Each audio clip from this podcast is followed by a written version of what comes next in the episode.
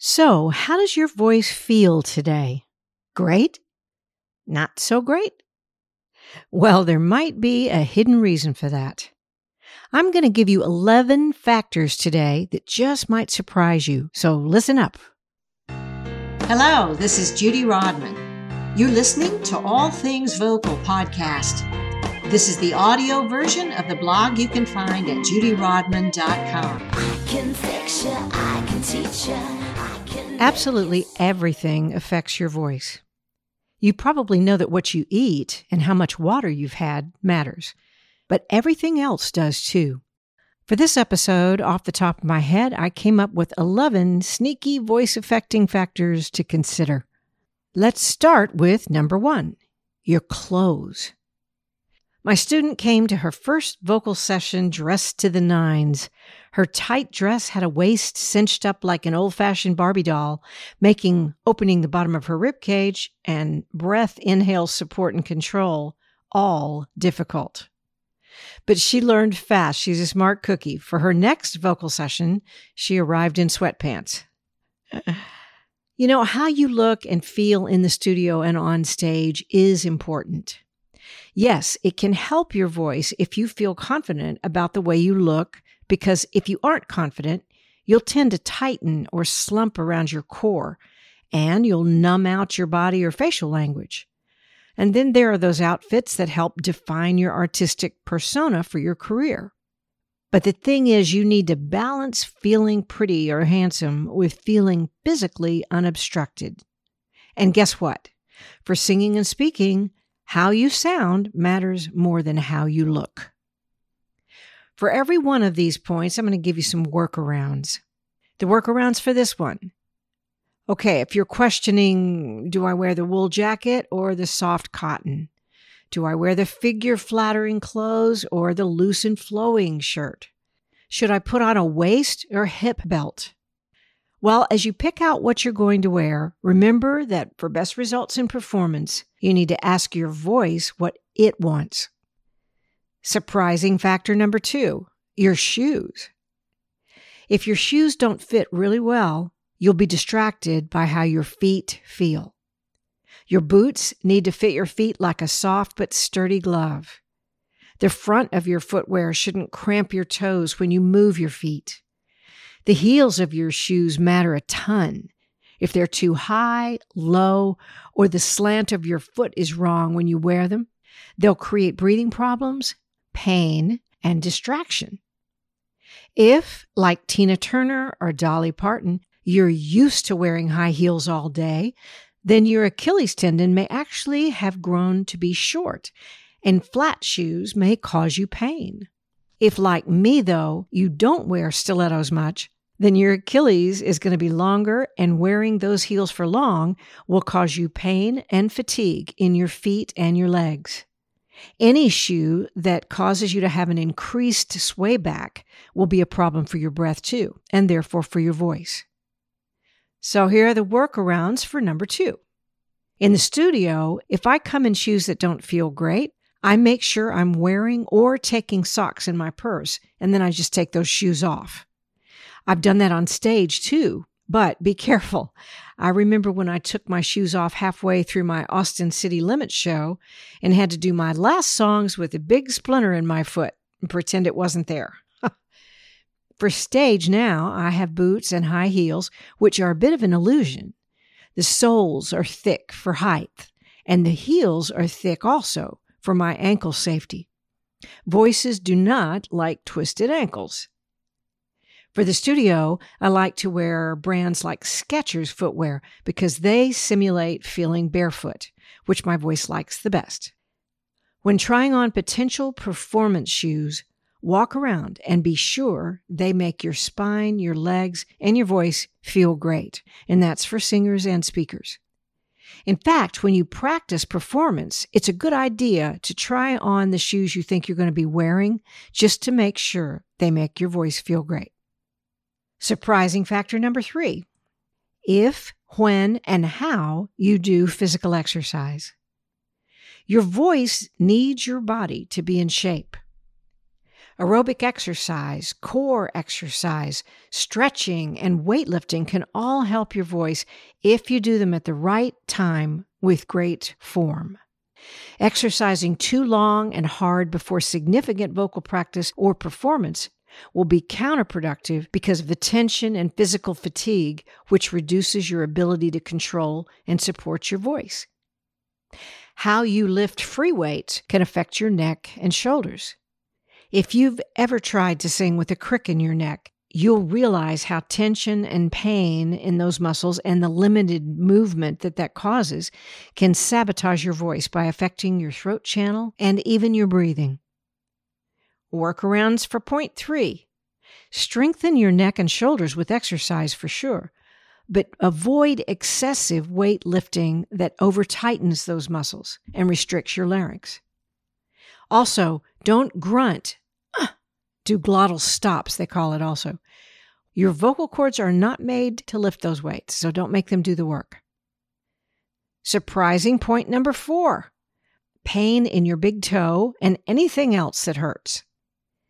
Gout, stumping your toe, menstrual cramps, a headache, pain anywhere will cause compensatory muscular tension and mental distraction. It hurts. Your voice will not be at its best when the focus of your brain is otherwise occupied. The workarounds for this point, of course, get to the bottom of the pain issue. For headaches, if you'd like to avoid taking too many NSAIDs, you might try something I've used on my students and myself that really works for most of them, which is putting peppermint or eucalyptus oil on the temples, occipital bone, forehead, and upper lip. This will often take the headache away and also deliver a boost of energy. Your voice doesn't mind that you smell like a peppermint patty. Just be careful not to rub your eyes after you apply the oil. Mm, ask me how I know. Surprising point number five your emotional state. When you're sad, depressed, angry, or anxious, your voice doesn't work as well as when you're centered, confident, and positive. This is because your emotional state will somehow be reflected in your body language. Fight or flight brain, or giving up brain, will create protect mode that closes in your rib cage and throat and moves your power center up too high in your body. Your expectation of how your performance will go, how well you'll hit a high or a low note, how you might hurt your voice, that expectation will negatively impact your vocal ability too. Fear is a particular saboteur. It can cause tension in your throat and even in your diaphragm, which will affect your breath and vocal control. It caused partial vocal cord paralysis in one woman that I worked with. While I can't promise this result for everybody, three weeks after we started working to relax her mind, give her confidence, and connect her mind to her body and her voice correctly, she went back to the doctor that diagnosed her and found that her paralysis had disappeared. Here are the workarounds for some emotional states that are counterproductive for your voice. Act as if and ye shall be. You can use this wisdom to change your state of mind, and then your refocused mind body voice connection can improve your performance dramatically and immediately.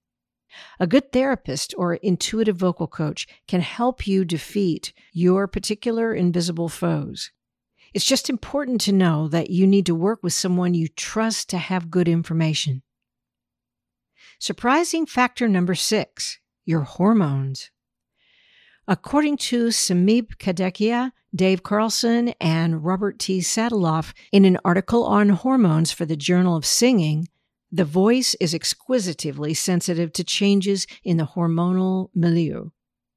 Androgens, progesterone, and estrogen cause changes in the larynx as females and males go through puberty, along with degrees of muscle and ligament bulk and resulting vocal range extension into adulthood. We recognize the somewhat clumsy adjustments that males go through that result in their voice cracking and the need for careful training through the voice change. For females, cyclical changes in the hormones cause fluctuations in all kinds of areas, such as edema and blood flow in the laryngeal structures, acid reflux, and mental anxiety, PMS. Higher levels of androgens can cause a drop in the female voice after menopause. But I want to tell you something. I'm in my sixth decade now, and I have a wider range than ever in my life, including extension at the top of my head voice. I can now vocalize from a C3 way down there with the men to an E6 way up there with the high sopranos. So don't use this as an excuse for settling for a limited voice. Thyroid hormones can also affect the vocal apparatus. Both hypo and hyperthyroidism can cause hoarseness. Several other hormones influence your voice, which you can read about in that article that I will put in the show notes. Here are some workarounds for this important point. If you have mysterious vocal limitations, you might want to have a doctor do a thorough check of your hormone levels. Some are and should be cyclical. Some may warrant medication to correct. The other thing you can do is train and use your voice. Your fluctuating hormones may limit your outer edges, but your practical vocal range should be just fine. Sing and speak to your heart's content. Just be careful to habitually use healthy vocal technique whenever you make a sound. And surprising factor number seven is what somebody just said to you. Okay, we creatives tend to pay attention to things we should ignore. Here are some saboteuring words that others can throw our way. Are you nervous? Someone says right before you go on stage. Oh, don't mind me, I just want to watch, said by a distracting, superfluous control room visitor as you head back to the vocal booth. I'm not sure what to tell you, but can you try another pass? said by an audio engineer who doesn't know what to tell you when you're flat, sharp, numb, or for whatever reason you need another pass. Why can't you pay attention to me instead of your stupid music? said by somebody in a stressful phone call or anything else in a stressful phone call. The last example is Yep, silence. After you just performed your best song brilliantly, but it was before the wrong audience. Here are your workarounds. Avoid these voices at least during these situations. In the studio, make sure someone in your audio production team really knows how to help you get your vocals right. Or better yet, get my book, Singing in the Studio, which I'll leave in the podcast notes, and be prepared to give yourself advice.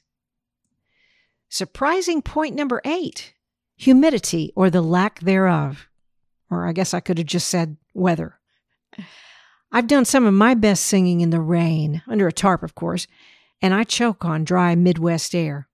But others are bothered by humidity and do better in Phoenix in the summer. Where we grow up can acclimate our voices to certain weather. And of course, personal allergy susceptibilities can affect us too.